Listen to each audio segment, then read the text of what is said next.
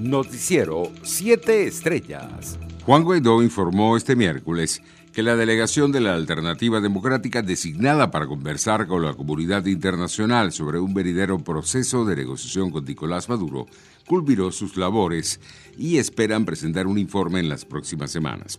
Guaidó explicó en una rueda de prensa que continúa el proceso de pendulación con representantes del oficialismo y mediadores, como el Reino de Noruega, y en los próximos días la delegación dará un avance concreto respecto a la gira internacional. La Organización Panamericana de la Salud está en contacto directo con actores internos y externos, coordinando con la Alianza para Vacunas Gavi y espera recibir una buena noticia para que los venezolanos tengan acceso a una cantidad suficiente de biológicos contra el COVID-19 a través de este mecanismo muy pronto según lo confirmó el director de emergencias en salud de la OPS, Ciro Ugarte. El presidente de la Alianza del Lápiz, Antonio Ecarri, aseguró este miércoles que los niños venezolanos, hoy malnutridos, no pueden ser ratones de laboratorio de nadie con relación al anuncio de Nicolás Maduro sobre la inmunización de maestros y alumnos con el candidato de vacuna cubana Abdala. El viceministro para América Latina, Rander Peña, se reunió con el líder indígena y expresidente del Estado Plurinacional de Bolivia, Evo Morales, para ratificar los lazos de hermandad entre la nación andina y Venezuela, tal y como lo confirmó la Cancillería en redes sociales.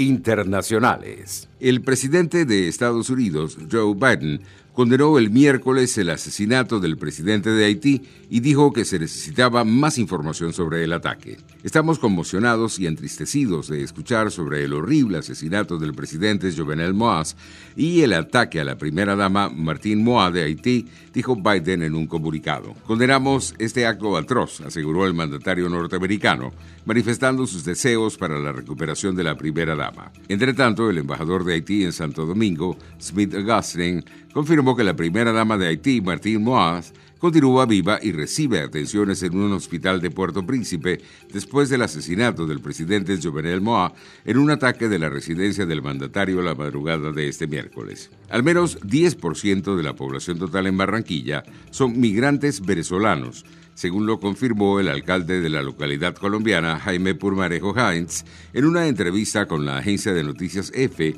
desde Madrid en el marco de la sesión inaugural de la Reunión Mundial de Juristas. Tenemos registrados oficialmente 150.000 venezolanos en el área metropolitana, pero hay muchos más no registrados.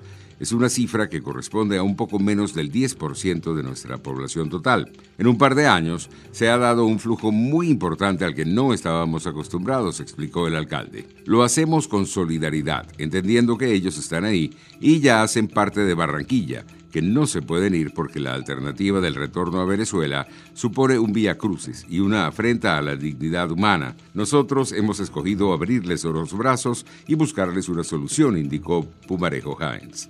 Economía.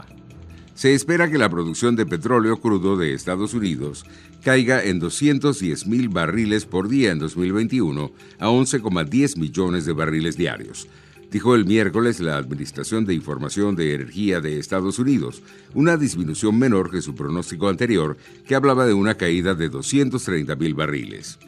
Los precios del petróleo se han recuperado a sus niveles más altos en aproximadamente tres años, ayudados por las restricciones a la producción de la Organización de Países Exportadores de Petróleo y sus aliados.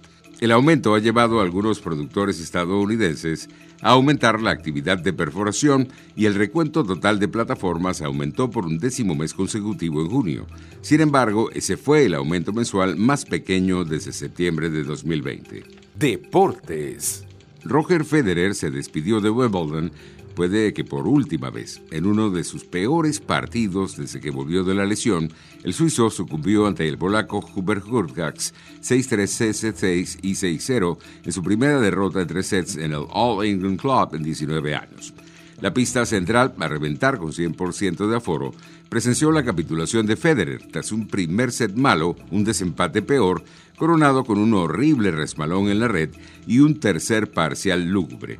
Federer se fue de Wimbledon con el punto 6-0 de su carrera en contra, el primero desde la final del Roland Garros 2008, el primero en hierba desde Queens 1999. Noticiero 7 Estrellas.